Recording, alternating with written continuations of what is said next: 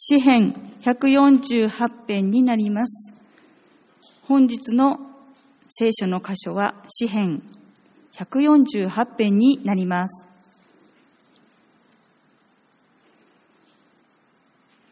お読みいたします。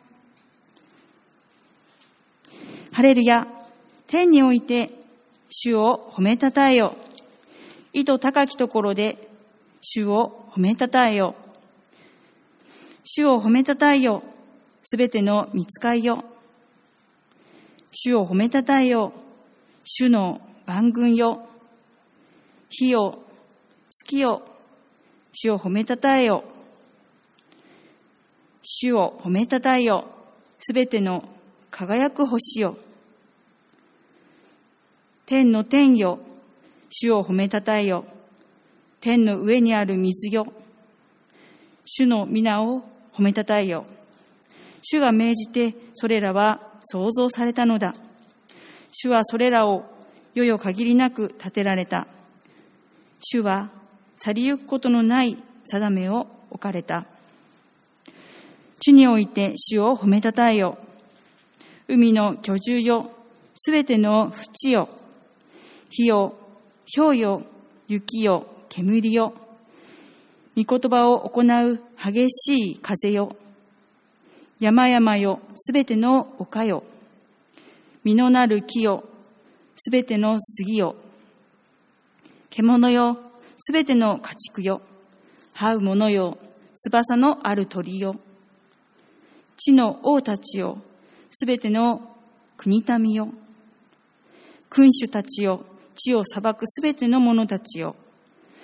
若い男よ、若い女よ、年老いた者と幼い者よ。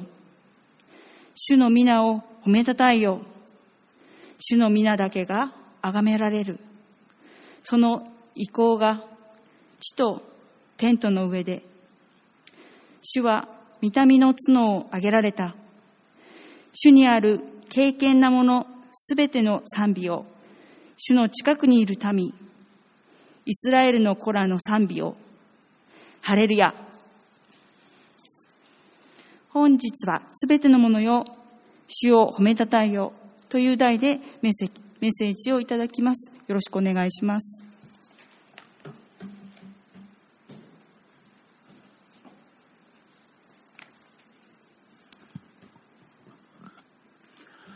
おはようございます。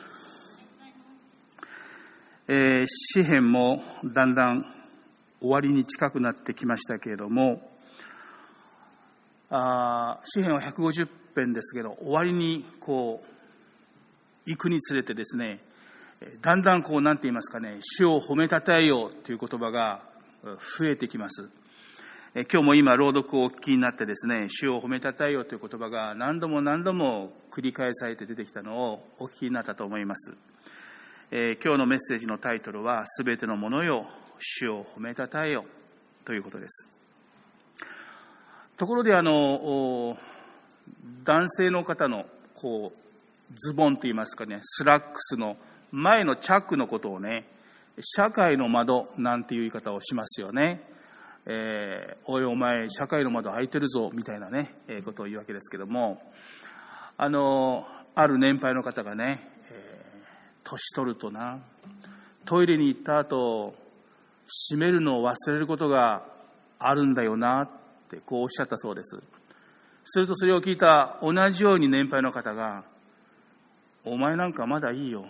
俺なんかチャックを開ける前にしちゃうんだぞってこうおっしゃったそうですが、まあ一人一人ね、社会の窓事情はいろいろあると思いますけども、あの、以前外国のある空港に行った時に、公衆トイレに行きましたらね、男性用の、あの、この便器のね、正面のところにね、灰が止まってるんです。で、よく見るとね、本物じゃなくて、灰のシールが貼ってあるんです。そういうのをご覧になったことありますかね要するにこのおしっこをかけるところにね、灰のシールが貼ってあるわけですよ。と、なんとなく男性の本能としてね、そこにかけたくなるわけですよ。ところがね、そこにうまくかけるためにはね、便器に近づかないといけないんです。近づくってことは要するに、まあ、あの、こぼす量が少なくなると言いますか、よくあの男性トイレ行くとね、あのもう少し前に近づきましょうとかね、きれいに使いましょうとかいろいろまあ、あの文句がありますけども、そこはその肺のシールが貼ってあってね、まあ男性のこう本能的なことをちょっとこう、チャレンジするわけですよ。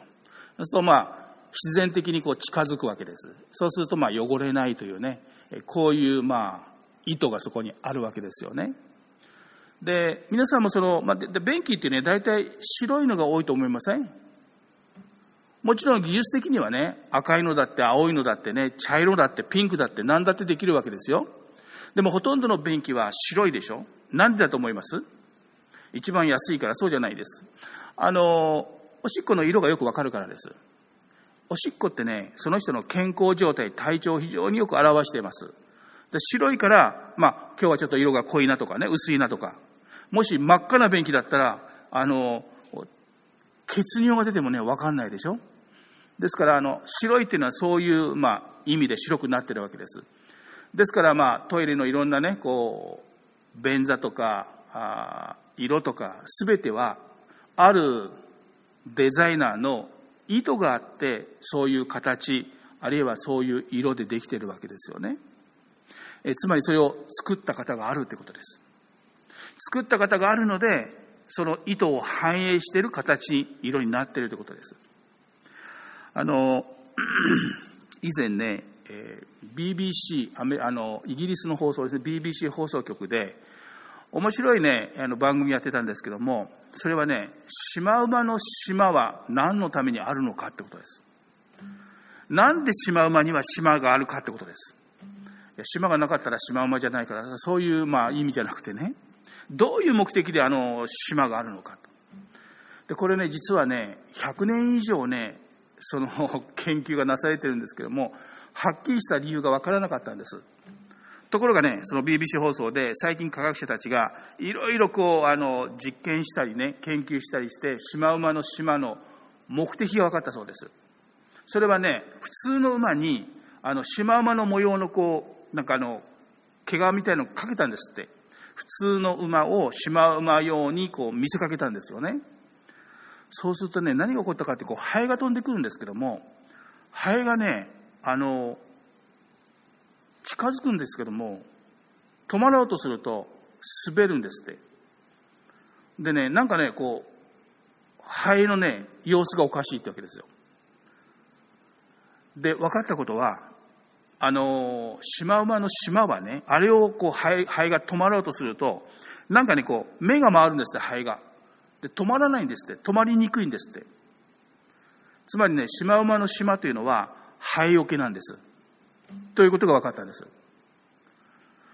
と、ある方はね、だったら全ての馬、島入れたらいいじゃないねえいや、あの、馬だけじゃなくて、全ての動物ね、あの、牛も、あの、キリンも、カバも、パンダもね、全部縞模様にしたら、ハエが止まらないじゃないって方がありました。でもね、そうするとね、あの、ハエが困るんです。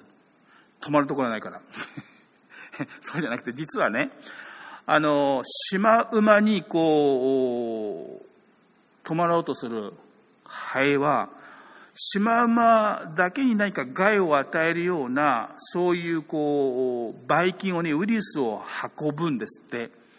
ですから、シマウマの健康を守るために、シマウマにはその肺が近づかないために、あの模様が入ってるんだそうです。不思議ですよね。誰が考えたんでしょう？えー、何かね、そういう自然界に存在する生き物は全てね、あるデザインをまとってますよね。そしてそれぞれみんな意味があるわけですよ。まさにね、この最高のデザイナーがその背後にいて、えー、見事にこう管理なさってるっていうことがね、よくわかります。聖書はこの自然界の最高のデザイナーのことを創造主というんです。主なる神と私たちは呼んでいますけども、今日のこの詩篇の148編は、神様によって作られた全ての被造物に向かって、神様によって作られた全てのものに向かってね、主を褒めたたえよってこう呼びかけてる詩篇なんです。最初の6節まではね、これは全宇宙、全宇宙、月や星や太陽、そういうものに向かってね、え、さあ、主を褒めたたえようってこう呼びかけてるんです。そして7節から10節は今度は地のすべての自然界にあるものに向かってね、主を褒めたたえようって呼びかけています。そして11節から終わりまでが今度は全人類に対してね、私たちも一緒に主を褒めたたえようじゃないかってこういう呼びかけになっています。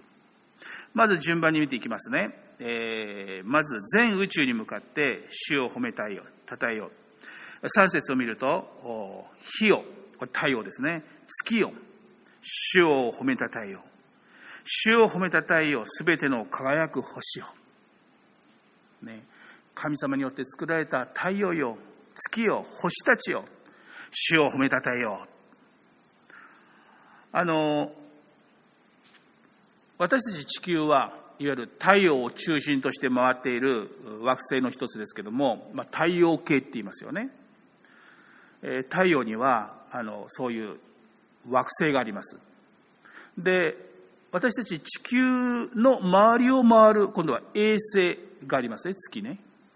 こういう太陽系にはあ惑星と衛星が存在するんですけども、あの、この天体運動をね、えー、調べていくとね、これ、宇宙進化論とかね、物理学ではね、説明がつかないんですって。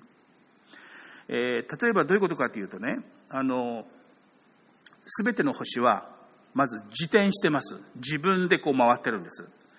で、今度は太陽の周りを公転してるんです。それはもう、皆さん分かってますよね。でね、あの、完璧な秩序の中で動いてるんです。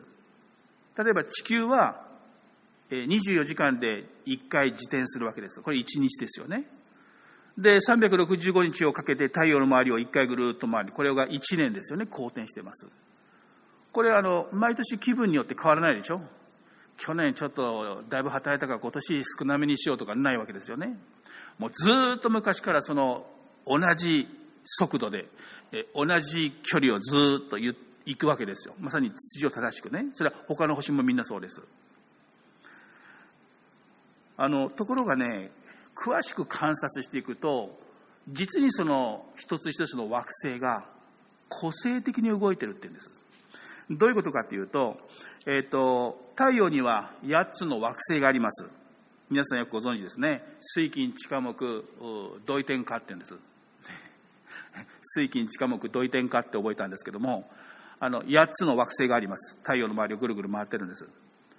でね、基本的にどっち方向に公転してるかっていうと、あの、時計回りじゃなくて時計の反時計回りです。つまり左向き、左回りって言いますかね。こういうふうに惑星たちはこう動いてるんです。そして公転はこうしてるんですね。自転も大体同じ方向にこう回るんです。同じ方向にね。時計、反時計回りで自転しながら公転してるんです。ところがですよ、金星だけはね、確かに公転は反時計回りなんですけども、自転はね、時計回りなんです。金星だけ。あいつ変わってるんです。他のやつ、他のね、惑星はみんな規則正しいこと、反時計回りでこう、回りながら、自転もそうなんですけど、金星だけは、自転はね、他のやつと違うんです。変わり者です。こうやって反対側に回りながら、公転してるんです。面白いですね。でね、天王星ってありますね。天王星ってありますね。天王星はね、チーフがね、こう、なんて言いますか、こう、完全に傾いてるんです。だからね、お尻を向けながら、お尻の方を、まあ、どっちがお尻かわかりませんけど、一方だけを太陽に向けてぐーっとこう回りながらね、だから、反対側はね、一生太陽を見ないんです。まあ、頭隠して尻隠さずみたいなね。ちょっと恥ずかしがり屋の星なんです。もう太陽見ないでずっと、一生太陽見ないでずっとこう回ってるわけです。倒れてね。不思議ですよね。で、その、それぞれの惑星には、その惑星の周りを回る衛星っていうのがあるんです。地球だと月ですよね。そういうのを他の惑星もみんな持ってるんです。で、衛星はね、全部で太陽系には52個、今分かってるだけで52個あるそうです。で、そのうち21個は、あの、公転の方向と反対方向に自転してるんだそうです。面白いですね。つまりね、一つ一つの惑星と衛星が実に個性的な動きをしているということです。これ何かね、ビッグバンとか何かによって現象によって起こったならばね、みんな一律の方向に動いてるはずなんです。だからこれね、宇宙進化論とか物理学では説明できないんです。秩序正しいんだけども、一つ一つ見ると実に個性的。お尻向けてるのもあるし、一人だけ反対周りにしてるのもあるし、とかね。普通はね、一般的には、秩序を保とうとすると、個性がなくなるんです。で、個性を尊重すると、秩序がなくなるんです。例えばね、今、あの、コロナ対策を見てると分かりますけども、コロナをね、抑え込んでる国ってどういう国か分かります？独裁者の国。共産主義の国。政府が強い権限で命令している国はコロナを抑え込んでるんです。ところが、自由を尊重する国、アメリカとかヨーロッパとかね、コロナがなかなか収まらないでしょ？つまりね、秩序と個性っていうのはね、もともと相反する概念なんです。ところが、宇宙を見ると、太陽系だけを見てもね、実に秩序正しいんだけども、個性豊かに動いてるんです。まるでね、あの、その惑星一つ一つがね、僕に個性を与えてくれてありがとうみたいなね、喜んでるようなそういう姿に映るわけですよ。まさに主をね、褒めたたえている。太陽も月も星たちがね、自らを個性的に作ってくださった創造主の神に向かってありがとうって叫んでいるように見えるわけですよ。そして今度は、地のすべてのものへの賛美。今度は自然界に向かってね、えー、主を褒めたたえよって言っていますね。7節を見ると、海の居住よ。海の居住って何でしょうね。クジラでしょうか。えー、そして8節を見ると、火よ、氷よ、雪よ、煙よ、激しい風よ。9節には、山々よ、丘よ、木よ、杉よ。まあ、杉ってのは多分レバノンの杉でしょうね、有名なね。10節は獣よ、家畜よ、這う者よ、鳥よ。ですから宇宙ばっかりではなくて、この自然界にも神の知恵が満ちてるんです。あの皆さんね、火炎放射器っていう武器知ってます？あの、こう、人間がタンクを2つこう背負ってね、こう段階筒みたいなんで、ピャーっとやるの、火がビューッと出てくるやつですよ。火炎放射器。大体火がね、あれ18メートルぐらい先まで届くんだそうです。って言ってね。で、2つのタンクには別々のものが入ってるわけです。一つは、まあ、あの、ガソリンみたいのが入ってて、もう一つは圧搾ガスが入ってるんです。それを混合して、ブワーッと燃やすんです。でもね、あれね、戦場ではなかなか使えないんです。というのは、あのー、まず重たいですよね。素早く動けない。しかもこう、立ってしか使えないんです。だからあの形でね、武器として使って戦場に行くとね、敵の標的になるんです。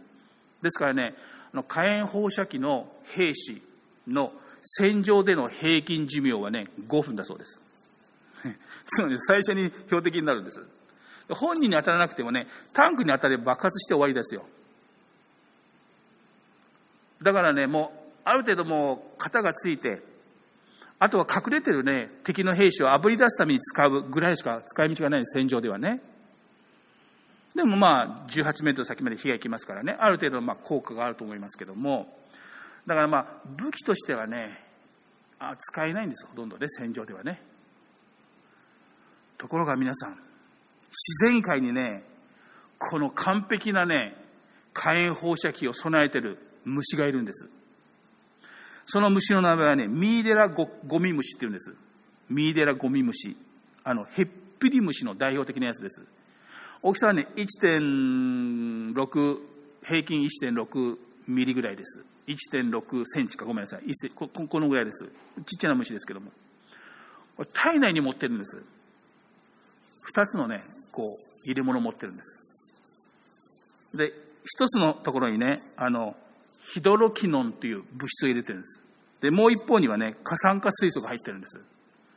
で、そのカエルとかが来る、敵が来るとね、お尻からピッて出すんです。ですからもう瞬間的にね、その二つを燃焼させる酵素も出すんです。で、ピュッと敵を攻撃するんです。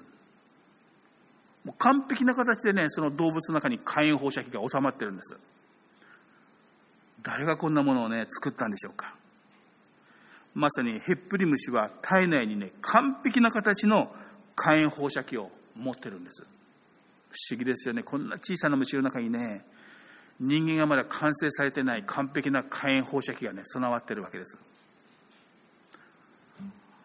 あとね、あの、キツツキっていう鳥いますよね。よく森に行くと、カカカカカカカカカカってこうなんか木を叩いてる、つついてる。あ、キツツキだってわかりますよね。あれね、1分間に何回ぐらいタンタンタンタンってやるかわかります？皆さん1分間にどのぐらいできそうかって自分で、キツツキね、数千回。めちゃくちゃスピードでピピピピピピってやってるわけですよ。で、そこでね、疑問が起こりますよね。よくあんなに強い力でピンピンピンピンって木を叩いてるんですよね。まず疑問1はね、なんでくちばしが折れないんだろう？2番目はね、なんで脳震盪にならないんだろう。3番目はね、その勢いでなんで木から落ちないんだろう。と思いません？単純にね。で、キツツキを調べていくとね、まずくちばしはね、めちゃくちゃ硬いんです。ちょっとやそっとでは折れたりひびが入ったりしないんです。そしてなぜ脳震盪を起こらさないかというとね、唇のこのところの、あの、くちばしのところ、根元のところにね、クッションがついてるんです。だから脳に直接浸透がいかないようにできてるんです。クッションがついてるんです。そしてあとね、キツツキの手はね、鳥って大体こういうふうに一方的にこうついてるんです、キツツキだけね、それぞれ違う方向にこうついてるんです。だからがっちりと木がつかめるんです。すごいね。でもね、もっと驚き。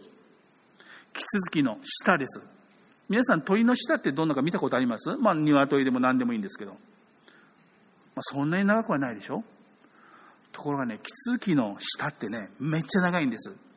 あの、なんでコンコン叩いてるかって言ったら木の中のね、虫を食べるためなんです。穴を開けてね、舌をね、ずっと伸ばしてね、あの、舌の先が粘着になってるんです。で、中の虫をピロッとこうね、ひっつけて、ピューッとまたこう吸い込むんです。キツツキの舌ってね、めちゃくちゃ長いんですよ。でもね、その舌ってど、どこに引っ込めるんですか？もう口の中舌いっぱいになっちゃうじゃん。皆さんがもしね、1メートルぐらいの舌持ってたらどうします？どこに収めます？えーって出てね、口の中入れなきゃいけないんですよ。こう折りたたんで、こう、綺麗に折りたたんで、こう来て、こうやって、こう、うん、ご飯食べられないですよ。キツツキのその長い舌はね、どこに収まってるかという、これね、YouTube で見たんですけど、びっくりですよ。あのね、キツツキの舌ってね、この鼻のところに根元があるんですよ。そこからね、ぐるーっとね、後頭部に回るんです、舌が。ずっと後頭部に回って、で、この、このいわゆる、この顎の下のところ、まあ、口の中の顎の下の辺からこうずっと出てくるんです。で、ビューッと伸びるんです。で、しまった木はね、こう頭の後ろにぐるっと回ってね、ここにしまってあるんです。こんな下の人見たことあります？すごいこう仕組みになってるんです。あのキツツキの頭の中、下が回ってるんですぐるっと。で、伸ばすときはぐーっと出ていくんです。で、木の中の虫をピチャッとつけてね、ハイトリガみたいな先みたいにピチャッとついて、で、ピューってでピチャッと食べて、で、舌はまた閉まっていくんです。こういうね、鳥一羽を見ても、なんて素晴らしいと。自然界を見たらね、まさに、これ誰かがね、考えて作ったとしか思わない。偶然にこんなものが進化したなんてね、よく言えるなと。よく見ろよって気がしますよ。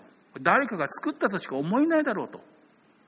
だそういう自然界のね、あの、へっぴり虫はちゃんと火炎放射器備えてるし、キツツキね、あんなちっちゃな鳥なんですけども、本当にこう、生きていくためのね、えー、手段をちゃんと備えてもらってるわけですよね。だこういう自然界を観察すると、本当に神様がいらっしゃるんだってわかります。あの、ヨブがね、こう言ってます。ヨブ記の12章の7節からね。しかし、獣に尋ねてみよう。あなたに教えてくれるだろう。空の鳥にもあなたに告げてくれるだろう。あるいは地に話しかけよう。教えてくれるだろう。海の魚も語るだろう。これらすべてのうちで主の御手がこれを成したことと書いてある。ね、どこを見ても、どんな虫やどんな鳥やどんな獣を見ても、そこには神の父がね、神の愛がね、ちゃんと詰まってるでしょうってこうね、ヨブは言ってるわけです。さあ、そして最後にね、今度は人間、私たち全人類への賛美の招きです。14節からね。11節地の王たちを、すべての国民を、君主たちを、地を裁くすべての者たちを、12節若い男よ、若い女よ、年老いた者よ、幼い者よ。どうですか？このリストに入ってない人います？えー、若い男よ、若い女よ、年老いた者よ、幼い者よ。このリストから燃えてる人います？まあ自分はどこにいるか自分勝手に入れてください。若い男よ、若い女よ、年老いた者よ、幼い者よ。ね、つまり、すべての人間に向かって呼びかけているわけですよ。ところで皆さんにね、あの、お聞きしたいんですけども、皆さんは太陽なしでも生きていけます？あの、科学的にはノーなんです。でもね、信仰的にはイエスです。どういうことかというと、私たちはね、太陽の家に生きてるわけじゃないんです。太陽を作られた方によって生かされてるんです。ですよね。えつまりね、私たちは見えるものによって生きてるんじゃなくて、見えないものによって生かされてるということです。どういうことかというと、あの、見えないものを失ってしまうと、人は見えるものに頼るしかないんです。だから人類の歴史をずっと見るとね、創造主なる神様、つまり目に見えないね、宇宙を作り自然界を作られた神様を知らない民は、必ず太陽を礼拝するんです。つまり太陽というのはね、私たちが見る、見ることのできるものの中で一番偉大な存在です。で、太陽がなかったら自然界は生きていくことできないからじゃ人間も含めてね。だから目に見えない創造主の神様を知らない民は、必ず太陽、あるいは月や星というものをね、礼拝の対象にするんです。それは人間が見えるものの中で一番偉大に見えるからですよね。これはもうどんな国も例外ありません。日本だってそうですよね。アマテラス大神。太陽神ですよ。これはね、あの、違法人だけじゃなくて、イスラエルの民もそうです。イスラエルの民が主なる神を捨てるとね、必ず太陽、月、星を礼拝し始めるんです。これね、あの、ゼパニア書に、ゼパニアがそう言ってますよね。当時の人々に向かってね。そしてね、そういうものは、石打ちにして殺せってこう言うんですよ。目に見えない誠の神様を失った人は必ず目に見えるものに心を寄せるようになります。そして目に見えるもので私たちの周りでね、一番大きな力がある、一番大きな影響力があると思うものは太陽、月、星、天体ですよ。先生術とかね、星占いとか、そういうところに必ず人は行ってしまうわけですよ。だから太陽がなかったら生きていけない。でもね、私たちはね、もし太陽がなかったら生きていけないという人は、天国に住めませんよ。だって天国に太陽はないんだもん。黙示録の最後21章にね、天国の様子が書かれています。えー、ちょっと読みますね。一節二節また私は新しい天と新しい地を見た。以前の天と以前の地は過ぎ去り、つまり今のこの世界が過ぎ去って、もはや海もない。私はまた聖なる都、新しいエルサレムが、夫のために飾られた花嫁のように整えられて、神の身元から、身元から天から置いてくるのを見た。そして22節私はこの都の中に神殿を見なかった。全能の神である主と子羊が都の神殿だからである。都はこれを照らす太陽も月も必要としない。ね、新しい世界にはね、太陽も月も必要としないって、ないってことですね。神の栄光が都を照らし、子羊が都の明かりだからである。もう神の栄光で輝いてるわけですよ。それは太陽よりもはるかに輝いてるものでしょ私たちは見えるものによってね、生かされてるんじゃないんです。太陽によって生かされてるわけじゃないんです。太陽を作られた目に見えない創造主なる神様によって私たちは生かされているということです。だからこの詩篇の作者が言います14節主は見た目の角を上げられた。角を上げるっていうのはね、力や勇気や悟りを与えて、主なる神を賛美できるようにしてくださるってことです。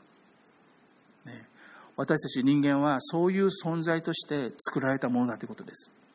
私たちを作ってくださった、私たちを愛してくださった、目には見えないけども、この世界には神がおられて、その神を褒めたたえるように私たちは作られたんだってこう言ってるわけですね。そして14節のように私たちは主の近くにいる民です。私たちはその神様を知り、その神様と共に歩んでいるものです。ですから、えー、大宇宙の星たちと共に、大自然の生き物と共に私たちはね、彼らに負けないように主を賛美する。そういうものでありたいと思います。ね、主を褒めたたえよ。えーそれが私たちのね、えー、最も素晴らしい務めだと思います。えー、今週も来週も、ね、主を褒めたたえながら歩んでいきたいと思います。お祈りします。愛する天のお父様、えー、私たちは目に見えない本当に大きな力と愛に満ち溢れているあなたを知ることができました。心の目、霊的な目が開かれて、あなたと出会うことができました。そしてあなたが今日も私たちをしっかりと支えてくださっていることを心から感謝します。私たちの内側にあなたに対する賛美や感謝がますます溢れていきますように、どうぞ私たちをさらに心の目がさやかに開かれて、あなたの偉大な宮座を知ることができるように、どうぞ助けてください。イエス様のお名前によってお祈りいたします。アメン。しばらく一緒に祈りましょう。